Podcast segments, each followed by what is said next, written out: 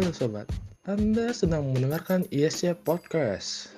Dapatkan perspektif baru dari isu gangguan bicara dengan cara santai dan juga unik pastinya.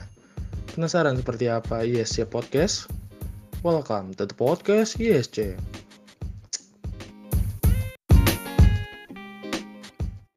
Halo Statarian, selamat malam semuanya. Gimana kabarnya nih? Semoga sehat-sehat aja ya.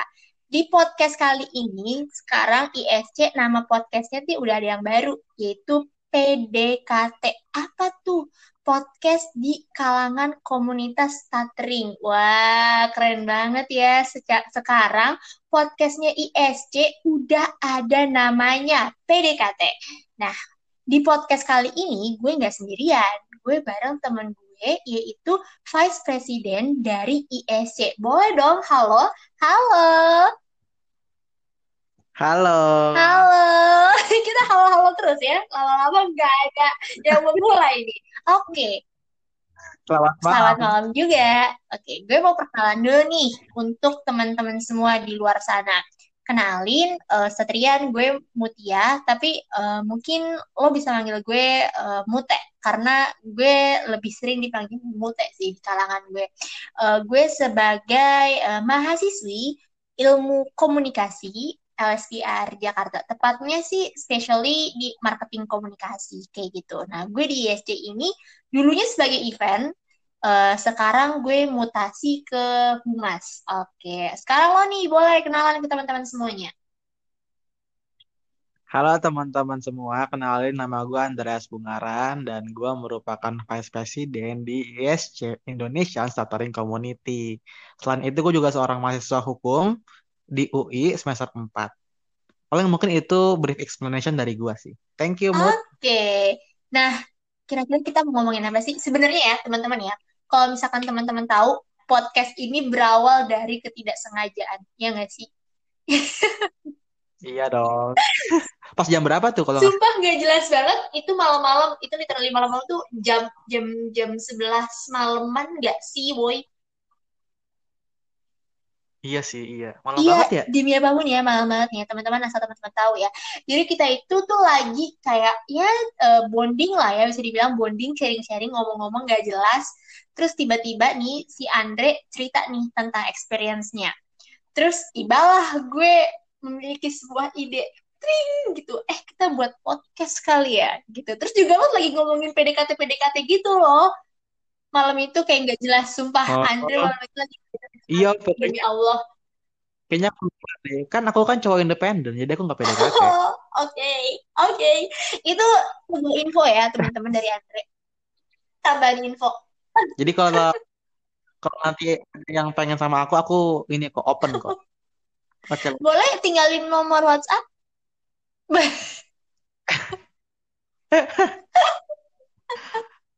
Oke. Nah, tadi kan gue eh, ngeluarin statement tentang experience. Apa sih experience apa sih yang pada akhirnya membuat eh, sebuah podcast kali ini? Nah, tapi ngomongin tentang experience dari Andre, gue mau ngebahas bahwasannya podcast kali ini kita ngebahas bahwasannya gagap bicara bukan berarti gagap meraih mimpi. Ah, makin penasaran lo sama experience-nya apa? Oke, boleh langsung diceritain, Andre. thank you Muti atas kesempatannya.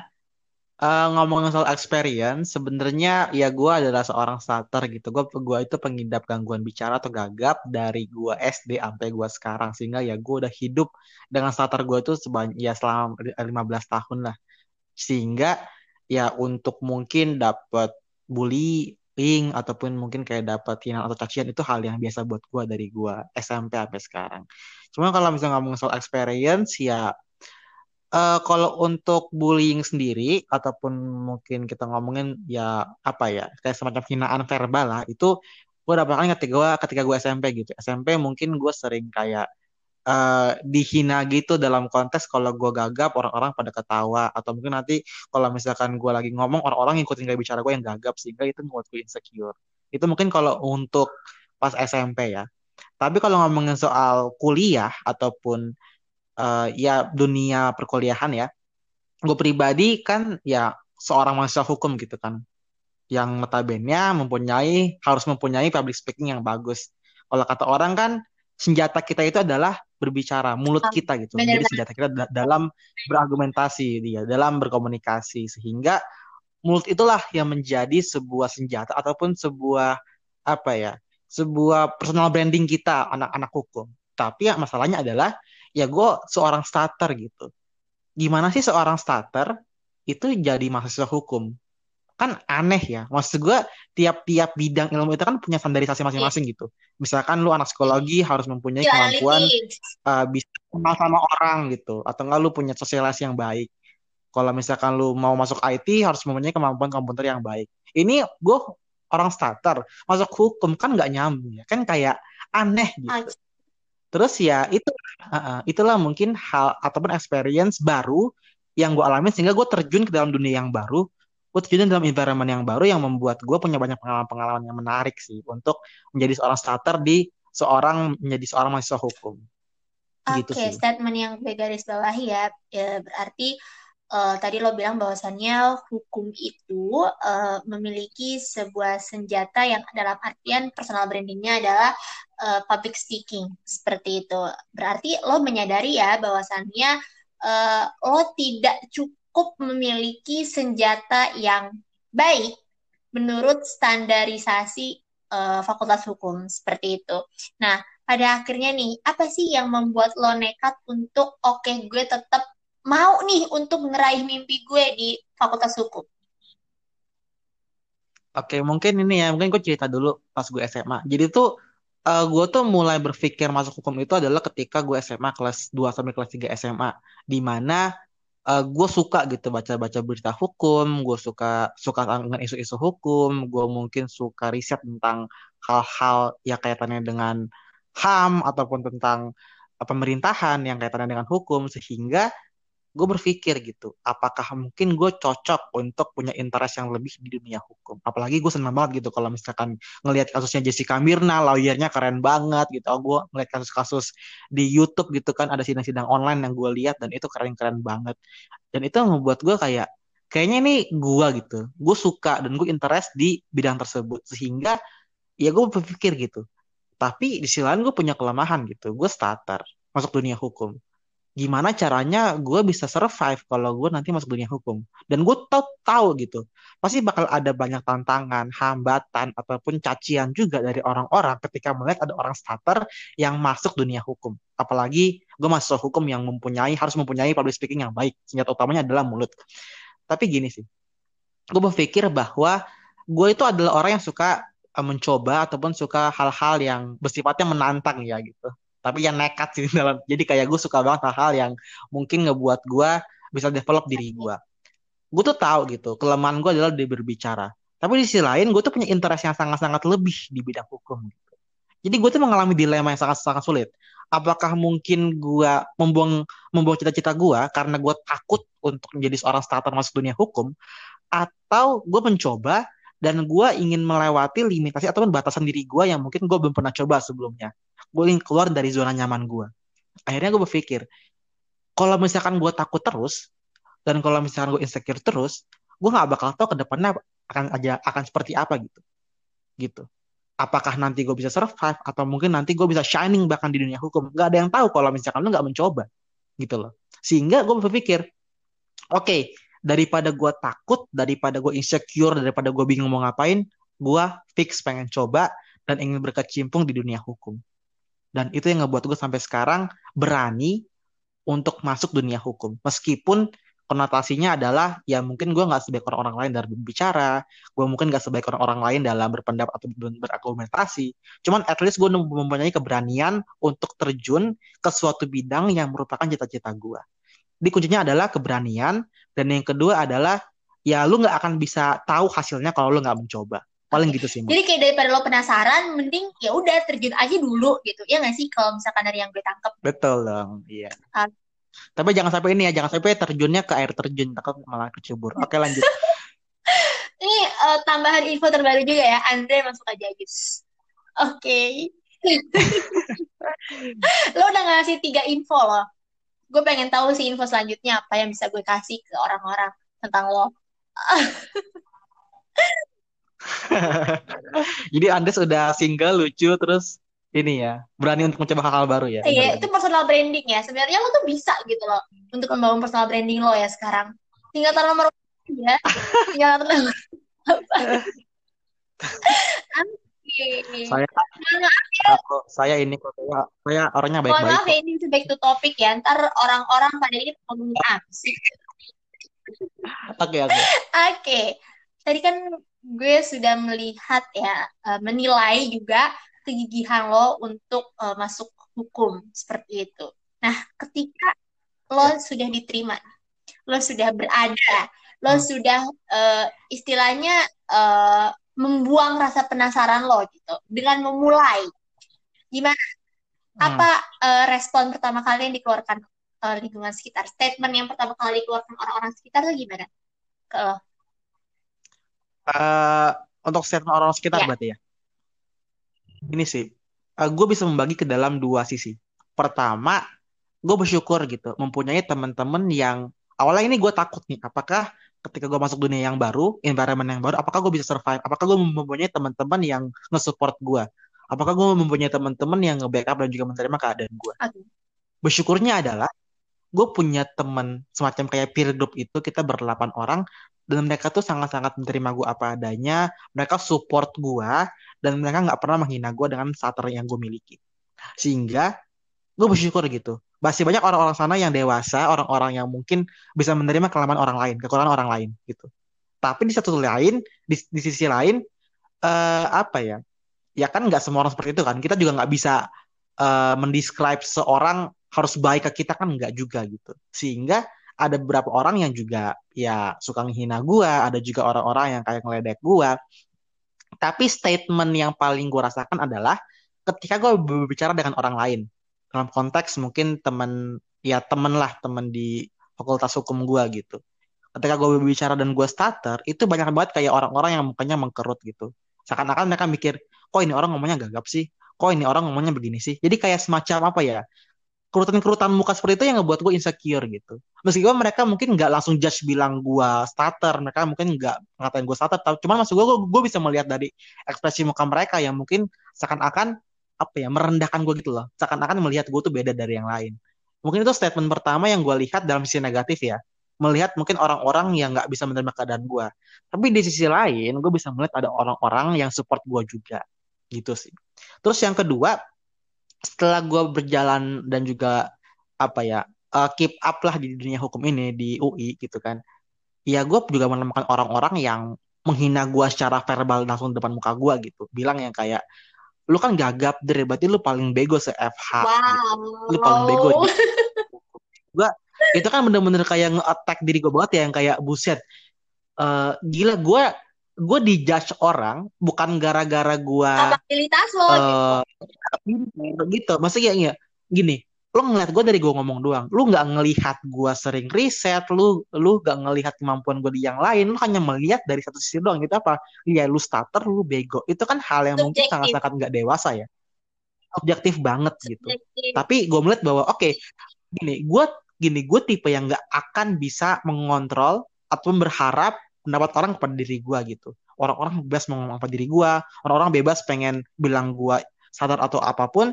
Yang penting gue punya gue punya kesadaran bahwa gue nggak bisa mengontrol pikiran orang lain terhadap gue sehingga daripada mungkin gue terlalu peduli sama omongannya dia mending gue fokus ke teman-teman yang support gue gitu. Teman-teman yang ngebantu gue dan selalu nerima gue apa adanya daripada gue fokus ke hal-hal yang negatif dan juga akan ngebuat diri gue menjadi down.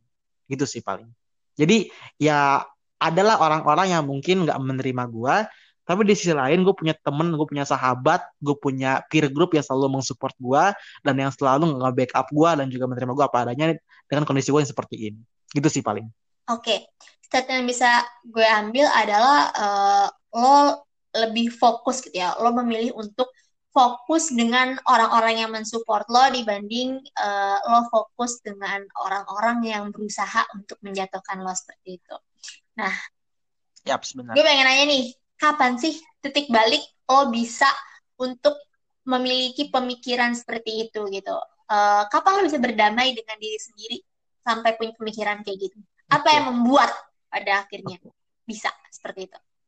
Eh, oke ya pertama gini, gue kan starter udah dari SD sampai sekarang ya, berarti udah 15 tahun yang notabene gue udah terbiasa untuk menerima mungkin bullying ataupun menerima cacian ataupun ledekan dari orang lain gitu.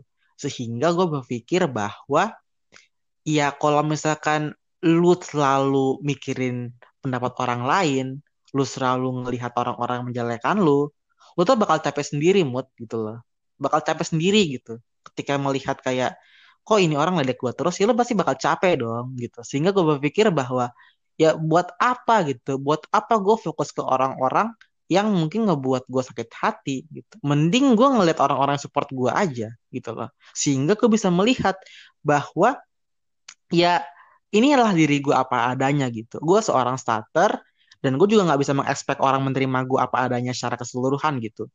Ada orang yang menerima, ada orang yang menolak. Sehingga pertama itu adalah ini sih confident gitu. Gue pede, gue mulai percaya diri, gue mulai berpikir bahwa Oke, ini Andreas Bungaran, seorang starter yang masuk dunia hukum, dan inilah gue apa adanya. Gue nggak peduli orang-orang mau pikir gue seperti apa, gue nggak peduli orang-orang pengen ngeliat gue seperti apa, tapi ini gue gitu. Ini Andreas Bungaran gitu. Sehingga itu ngebuat gue kayak, ya udah gue bodo sama, sama pendapat orang yang ledek gue. Itu satu. Terus yang kedua, gue itu bener-bener menemukan teman-teman yang support gue itu pas gue kuliah. Sehingga pas kuliah itu mereka yang ngebantu gue untuk membuat confidence ataupun kepercayaan diri gue gitu. Ketika gue dibully, teman gue bilang, peer-peer gue ini bilang gini ke gue, apa sih dia lu mikir orang lain kok, tau lu juga punya kita kok, lu punya lu punya kita yang selalu support lu. Sehingga gue bisa melihat gitu, environment itu penting banget untuk membangun suatu apa ya kepercayaan diri seorang ataupun nge, ngebantu orang dalam mengatasi masalah-masalah dia sehingga dengan adanya support dari teman-teman lu, dengan adanya mungkin bantuan dari teman-teman lu, itu akan membuat kepercayaan diri lu sampai sekarang. Dan itulah yang ngebuat gua akan fokus lebih ke teman-teman yang support gua gitu daripada teman-teman yang ngeledek gua. Jadi ada dua hal. Yang pertama itu ya lu udah confident sama diri lu sendiri, lu menerima diri lu apa adanya, inilah Andreas Bongan, inilah gua. Dan yang kedua adalah gue punya teman-teman yang support gua dan gue menyadari bahwa itu adalah anugerah ataupun berkat dari Tuhan yang Tuhan kirimkan kepada gua mempunyai teman-teman yang selalu support gue dan selalu nge-backup gue setiap hari. Gitu sih paling mood. Oke, wow. Ada eh, tapi gue mau nanya deh, ada nggak sih langkah-langkah kecil yang lo pakai gitu, misalkan kayak gue gitu, uh, kalau malam-malam terima kasih uh, kepala gitu, uh, lo tuh udah mau dipakai sama gue untuk berpikir sepanjang hari gitu. Walaupun uh, yang gue pikirin tuh nggak berhenti berhenti. Terima kasih uh, tangan gitu. Lo tuh udah dipakai uh, sebanyak mungkin untuk menulis konsep terus uh, memetik uh, sebuah laporan dan segala macamnya kayak gitu. Lo lo melakukan hal-hal kecil apa Andre yang bisa membuat lo lebih confident lagi uh, sebenarnya kalau itu kayak terlalu ini terlalu deep gitu sih dan gue gak ngelakuin hal itu sebenarnya. Cuman kalau misalkan ditanya hal-hal yang ngebuat diri gue pede ya gue selalu bilang ke diri gue Andre lu hebat gitu. Andre lu bisa Andre lu mampu gitu. Paling itu sih kayak gue bilang ke diri gue kalau ya gue juga bisa sama seperti orang-orang lain. Gue juga bisa keep up sama orang-orang lain sehingga ya itulah yang ngebuat confident uh, ke diri gue gitu. Gue bilang dari lu bisa, lu hebat, lu mempunyai kapasitas yang sama dan Andreas pasti bisa kok jadi orang sukses ke depannya. Gitu sih paling. Yes, iya sih. Gue juga sering ngomong kayak gitu sih, tapi hmm. uh, dan part gue untuk ngomong gitu di kamar mandi, boy. Kalau misalkan gue ini, uh, pas di kamar mayat nggak oke okay, maaf sorry jokesnya serem banget ya ini jokes ya mohon maaf Enggak, enggak. Ya, kalau gue sih paling kalau lagi menyendiri, lagi di kamar itu ya gue ngomong ke diri gue sendiri sih. Dan itu emang ngebuat gue feel better banget gitu. Oke. Okay. Oke, okay, sudah ya. Kita sedih-sedihnya. Kita, uh, gue mau menanyakan sesuatu hal yang lebih happy. Oke, okay, tadi kan uh, lo sudah menceritakan bagaimana cara lo untuk berdamai. Tapi kan berdamai kan nggak cuman hmm. yang Dre lo bisa Dre, lo bisa, lo bisa, lo bisa apa? Oke, okay. jadi gue mau nanya hmm. hal yang lebih uh, realistis gitu. Breakdown dari lo okay. bisanya. Strategi lo untuk survive, strategi lo untuk lo yakin lo bisa survive di fakultas hukum tuh apa, Andre? Oke, okay, oke, okay. gini. Uh, tadi sebenarnya kan lebih hal-hal yang bersifat apa ya ke diri gue sendiri karena maksud gue ini ngomong ke diri gue. Cuman kalau misalkan berbicara mengenai hal yang lebih realistis, gini sih, uh, gue itu selalu suka mencoba hal-hal baru dan gue selalu ingin melakukan dan juga mendevelop diri gue lebih baik lagi. Sehingga ketika gue insecure sama orang lain, gue nggak hanya diem di rumah, gue nggak hanya mungkin nonton Netflix ataupun kayak ngelakuin hal-hal yang nggak berguna, tapi gue mencoba hal-hal baru. Seperti apa? Pertama, gue tahu gue starter, tapi gue sering ikut lomba debat hukum di internal ataupun di luar gitu. Emang sih outputnya gue nggak menang gitu, tapi itulah yang ngebuat gaya bicara gue gitu. Itulah yang ngebantu gue untuk mendevelop diri gue. Dengan lo debat hukum kan lo lo bisa riset tentang hukum, lo bisa meng, membuat gaya bicara lebih terstruktur, lo lebih bisa beropini dengan secara lebih tegas sehingga hal seperti itu yang ngebuat diri gue untuk ngedevelop diri gue gitu. Itu pertama. Terus yang kedua, uh, gini sih, selain debat hukum juga, gue juga sering ikut lomba kayak semacam lomba esai, di mana ntar gue buat esai, gue melatih skill menulis gue, dan nanti kalau gue jadi finalis, gue akan mempresentasikan esai gue di depan orang-orang. Yang notabene adalah lo harus bisa membuat semua orang tuh mengerti apa esai yang lo buat. Dan itu kan butuh public speaking yang bagus kan. Sehingga ya itu itu yang melatih diri gue gitu. Gue selalu berusaha untuk berbicara gue berusaha untuk berlatih ikut lomba-lomba sehingga ya ya gue ngelakuin suatu hal yang berguna yang upgrade diri gue bukan hanya diem doang. Itu kedua. Terus yang ketiga gue tahu gitu mungkin uh, ngomong itu nggak hanya sekedar ngomong. Ngomong itu itu bisa menggerakkan orang. Dalam artian lo kalau ngomong lo bisa uh, dalam konteks lu bisa membuat orang-orang mengerti apa yang lu omongin. Bukan lu ngomong doang sekedar bicara doang kan. Sehingga gue tuh bilang gini ke diri gue Dre ngomong itu tuh nggak hanya sekedar lu ngomong seorang orang ngerti. Tapi lu ngomong lu tuh punya bobot gitu. Lu punya hal-hal yang bisa orang-orang dapat dari gaya bicara lu gitu. Jadi nggak hanya lu ngomong doang tapi lu mempunyai dampak untuk orang lain sehingga gue banyak banget mencoba hal-hal baru kayak misalkan gue ikut MUN gitu. Gue ikut Model International gue bawa isu-isu tentang uh, child labor yang notabene ya, ya gue emang nggak menang dan nggak lolos seleksi cuman akhirnya gue mencoba gitu. Gue juga sering ikut juga kayak lomba paper bahasa Inggris sehingga gue bisa presentasi pakai bahasa Inggris sehingga nanti gue bisa ngomong secara bahasa Inggris juga. Jadi gue nggak melatih Indo doang tapi gue juga melatih bahasa Inggris. Jadi maksud gue itulah hal-hal mungkin hal-hal realistis yang gue lakukan gitu gue juga ikut banyak kegiatan organisasi gitu. Gue juga megang jabatan di beberapa organisasi yang itu melatih skill gue dalam berbicara skill gue dalam dalam mengatur dan juga mengkonsep suatu acara dalam public speaking juga dalam komunikasi. Sehingga ya gue nggak hanya sekedar diem doang di rumah tapi gue do something that makes me better gitu. Gue membuat sesuatu gue melakukan sesuatu yang ngebuat gue menjadi orang yang bisa berkembang. Gitu sih paling. Jadi itulah jadi kayak itulah yang ngebuat gue uh, menjadi diri gue yang sekarang. Lu kalau misalkan lihat diri gue dulu pas gue SMP itu gue ngomongnya starter banget gitu. Kalau sekarang masih starter cuman nggak terlalu kelihatan karena ya gue improving myself every day gitu. Gue ngomong depan cermin tiap hari, gue juga ngomong sama orang tiap hari, gue ikut lomba-lomba yang lomba-lomba yang membutuhkan skill public speaking. Jadi itulah yang ngebuat diri gue menjadi Andreas yang sekarang. Gue nggak bilang diri gue hebat, cuman gue bilang kalau diri gue berprogres, gitu sih. Oke, okay, lo panjang kali lebar tapi gue tertarik sama statement lo yang terakhir tapi diri gue berprogres ya gue hmm. tertarik untuk yep. uh, tapi diri gue berprogres seberapa besar hmm. progres yang sudah lo capai sampai saat ini Dre? Oke okay. uh, eh, ini gue kasih tahu aja for your information SMP sama SMA itu gue nggak pernah ngelakuin hal apa pun kerjaan gua cuma ke sekolah, belajar, pulang. Sekolah, belajar, pulang. Di kelas gua, gua gak berani nanya, gua gak apa-ngapain. Pas gua kuliah, gua pikir gua gak bisa begini terus gitu. Gua gak bisa diam doang, gua gua nggak bisa hanya jadi pasif doang. Gua coba hal, baru gitu. Gua ikut organisasi, gua ikut lomba debat, gua ikut lomba esai dan juga paper dan gue bisa menilai diri gue ya gue bisa progres sekitar mungkin kalau misalkan range 1 sampai 10 7 lah. Karena gue mencoba hal-hal baru dan gue keluar dari zona nyaman gue gitu. itu hal itu hal-hal yang bahkan gue nggak pernah lakukan sebelumnya di hidup gue dan itu baru gue lakukan pas gue kuliah. Gitu sih.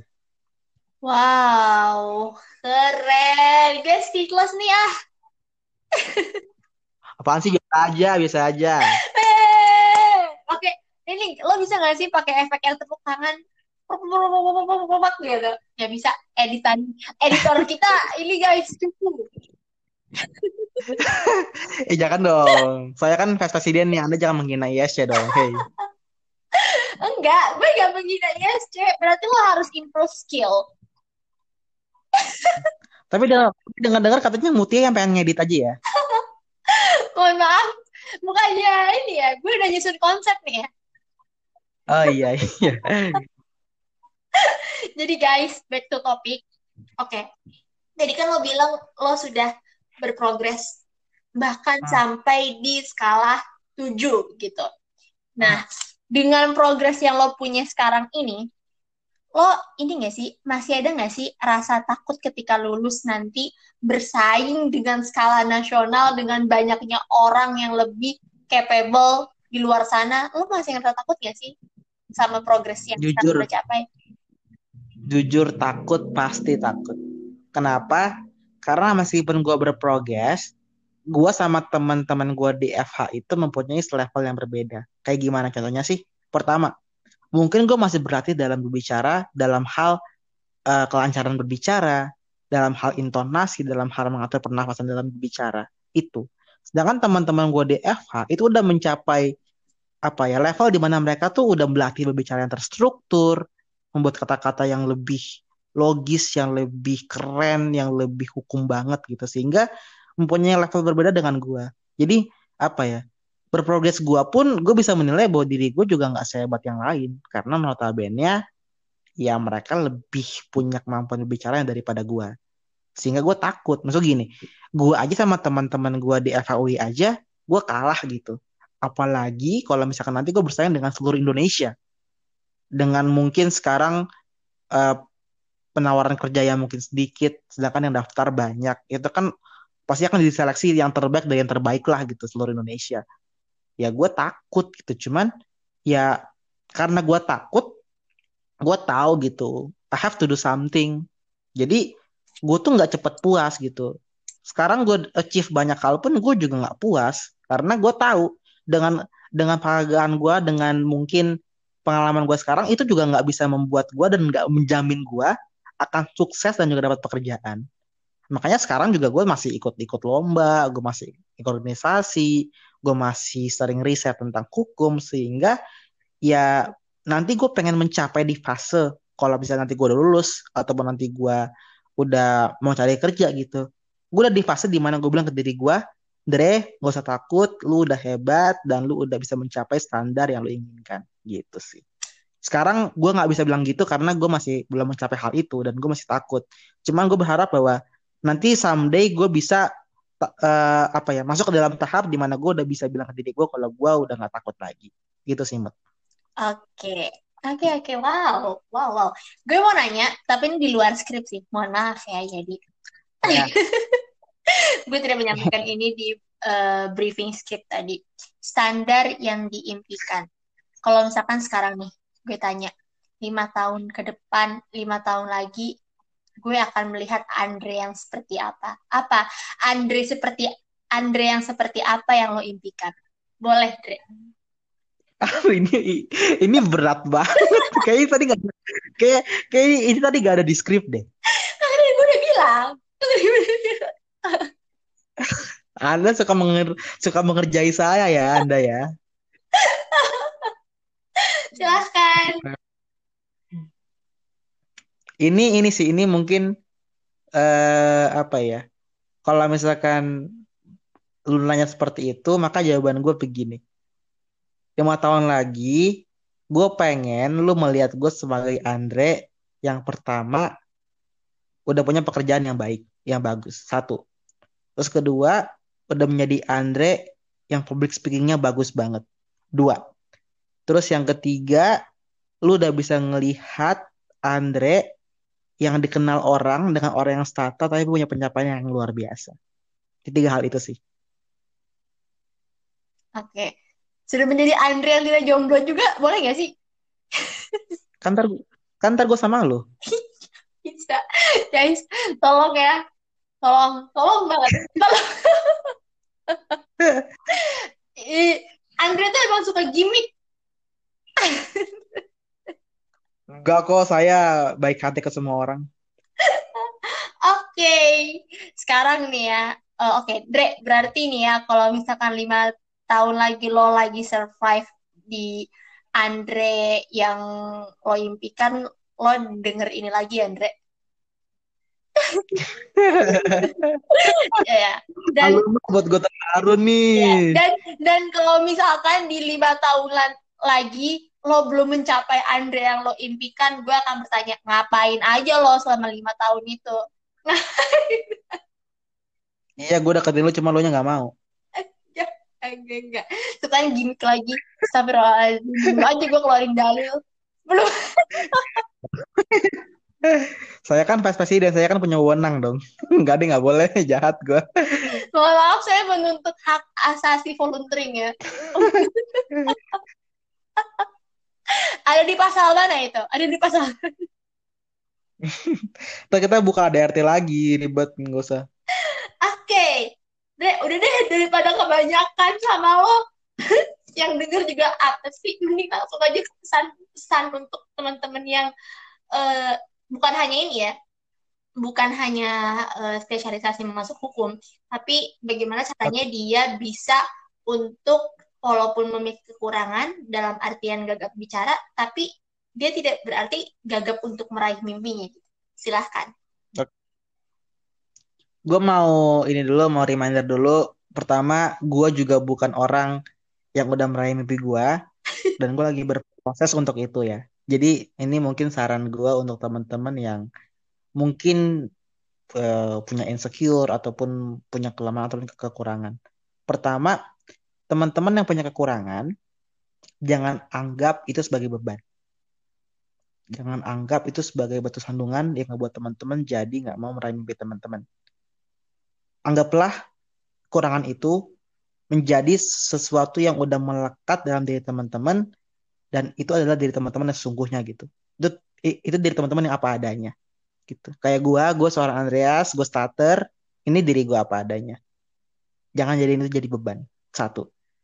Terus yang kedua, teman-teman kalau misalkan mungkin punya kekurangan dan insecure dengan kelemahannya teman-teman punya, oke, okay? teman-teman jangan untuk berdiam diri doang, berkeluh kesah, uh, mengasihani diri teman-teman doang, tapi tolong do something, ngelakuin sesuatu yang untuk nge-improve diri teman-teman, untuk nge-develop diri teman-teman, dan itu ngebuat teman-teman feel better gitu. Sehingga teman-teman yakin dengan kekurangan teman-teman yang pu dan kekurangan yang teman-teman punya teman-teman masih bisa ngelakuin suatu hal yang banyak kok masih banyak hal teman-teman yang bisa lakuin. Tapi teman-teman jangan ya, jangan ngerasa itu jadi hambatan no itu merupakan suatu hal yang teman-teman harus jalanin dan teman-teman harus develop diri teman-teman gitu jadi satu itu teman-teman jangan anggap itu sebagai beban tapi anggap itu sebagai diri yang melekat pada, pada diri teman-teman Kedua, kalau teman-teman insecure, do something. Lakukan sesuatu yang develop diri teman-teman. Dan yang ketiga, ini mungkin pesan gue terakhir sih ke teman-teman yang mungkin punya kekurangan. Banyak-banyakin bersyukur gitu. Karena kalau misalnya kita melihat dari teman-teman kita yang lain yang mungkin punya kelemahan yang lebih daripada kita, ya kita tahu gitu bahwa mungkin kita nggak sehebat yang lain. Tapi kita mempunyai hal-hal yang mungkin teman-teman yang lain nggak punya gitu. Kayak gue gitu meskipun gue starter tapi nggak semua orang bisa kuliah. Nggak semua orang punya hak dan juga punya uh, punya kesempatan untuk berkuliah untuk bersekolah. Jadi ya dengan kelemahan teman-teman banyak-banyak untuk bersyukur karena kelemahan teman-teman itu bukan suatu hal yang menjadi nilai kurang teman-teman secara keseluruhan no gitu. Teman-teman punya kelebihan yang banyak teman-teman punya hal-hal yang teman-teman explore. Contoh kalau misalnya teman-teman starter ya coba aja belajar untuk menulis gitu. Buat artikel buat buat konsep-konsep tulisan yang mungkin menarik hingga melatih skill teman-teman dalam menulis. Jadi itu sih tiga poin yang bisa gue sampaikan kepada teman-teman semua yang punya kekurangan lagi insecure. Uh, aku rekap ya. Satu ya teman-teman jangan anggap kekurangan teman-teman itu jadi beban tapi anggap menjadi suatu hal yang udah melekat dalam, dalam diri teman-teman. Kedua teman-teman kalau lagi insecure please do something. Do something that develop yourself gitu. Dan upgrading yourself dan yang ketiga teman-teman banyak bersyukur untuk setiap uh, kehidupan yang teman-teman jalanin karena meskipun teman-teman punya kekurangan pasti teman-teman punya banyak kelebihan yang mungkin orang-orang lain nggak punya itu sih dari gua mood terima kasih Oke. Okay. Wow. Udah lah gue speechless nih. Apaan sih speechless gimana? Biasa aja. ya kan emang gue biasa sama lo. Ya kan? hmm. Oke, okay. kalau gitu makasih Andre sudah sharing-sharing banyak banget uh, singkat, padat dan sangat menyentuh pada malam hari ini, tapi uh, gue berharap bahwa penyampaian kita yang sangat padat ini bisa untuk merubah sesuatu yang long term untuk teman-teman sekalian seperti itu. Jadi uh, padat tapi bermakna seperti itu. Kalau misalkan kayak gitu, uh, gue udah gak tahu nih Dre, gue mau ngomong gimana, gue mau nangis dulu deh. Ah sedih nih gue, sedih. Eh kasih Kak, eh, Kak, kasih tahu dong sekarang jam berapa kita lagi rekam podcastnya. Oke, jadi sekarang kita uh, rekam podcast itu jam setengah dua belas malam. Wow, penting sekali. Karena siapa ya? ya? Ini karena siapa sih yang yang rekaman jam segini tuh karena siapa sih? Bukannya karena hostnya sibuk banget yang magang di mana-mana katanya. iya, bukannya hostnya juga pasti pengen nyari magangan lagi ya, sampai dimarahin tadi.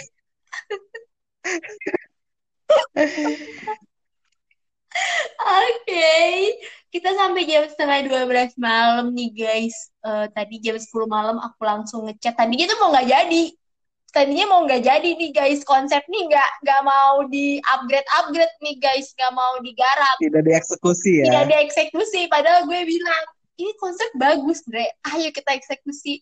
Gue rasa sih, gue feelingnya sih nggak jadi. Tiba-tiba jam 10. Ayo briefing briefing gitu. Kakaknya, ah nggak akan bisa nggak jadi konsep tuh kalau misalkan cerita sama gue Andre. Oke, okay, kalau gitu thank you banget buat teman-teman Satrians yang udah dengerin sampai akhir. Uh, gue harap banyak yang bisa diambil, walaupun ada yang nggak bermanfaatnya juga ya gak usah didengerin. Betul. Tapi gue harap uh, ketika teman-teman dengar ini, teman-teman merasa nggak sendirian. Ke ketika teman-teman punya kekurangan, jadikan sebuah kekurangan itu adalah uh, strong teman-teman kayak gitu. Karena kan nobody's perfect, jadi walaupun teman-teman mungkin punya kekurangan di satu bidang, pasti teman-teman punya strong ataupun uh, kelebihan di yang lain seperti itu. Jadi tetap keep spirit, semangat, kayak gitu. Jangan jangan pernah insecure juga, walaupun gue sendiri juga sering insecure ya kalau misalkan melihat orang lebih sukses gitu. Cuman kayak ya kita sama-sama untuk saling rangkul lah supaya lebih bersyukur lagi. Oke, okay, kalau gitu gue Mute dan bintang tamu gue namanya Saya Andre. Andreas oh, ulang, dong, ulang dong. Oh iya. Oke, oke, oke. Oke. Nggak, gue ini ya. Apa, Dantar, gue gue pengen pakai nada yang suara berat-berat gitu biar keren gitu. Oke, oke, oke, oke. Oke, kalau gitu. Oke, satu, dua, tiga. Oke, teman-teman sadarian. Jadi, uh, kita akhiri sampai di sini. Gue Mute. Gue Andreas Bungaran. sampai jumpa lagi di podcast selanjutnya. PDKT. Podcast di kalangan stuttering. Dah. Yeah. Uh.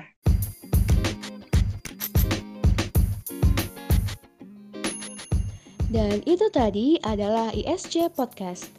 Jangan lupa untuk visit dan follow Instagram kami di official Instagram account indonesianstellar.id. Thank you and see you on our next podcast. Bye bye.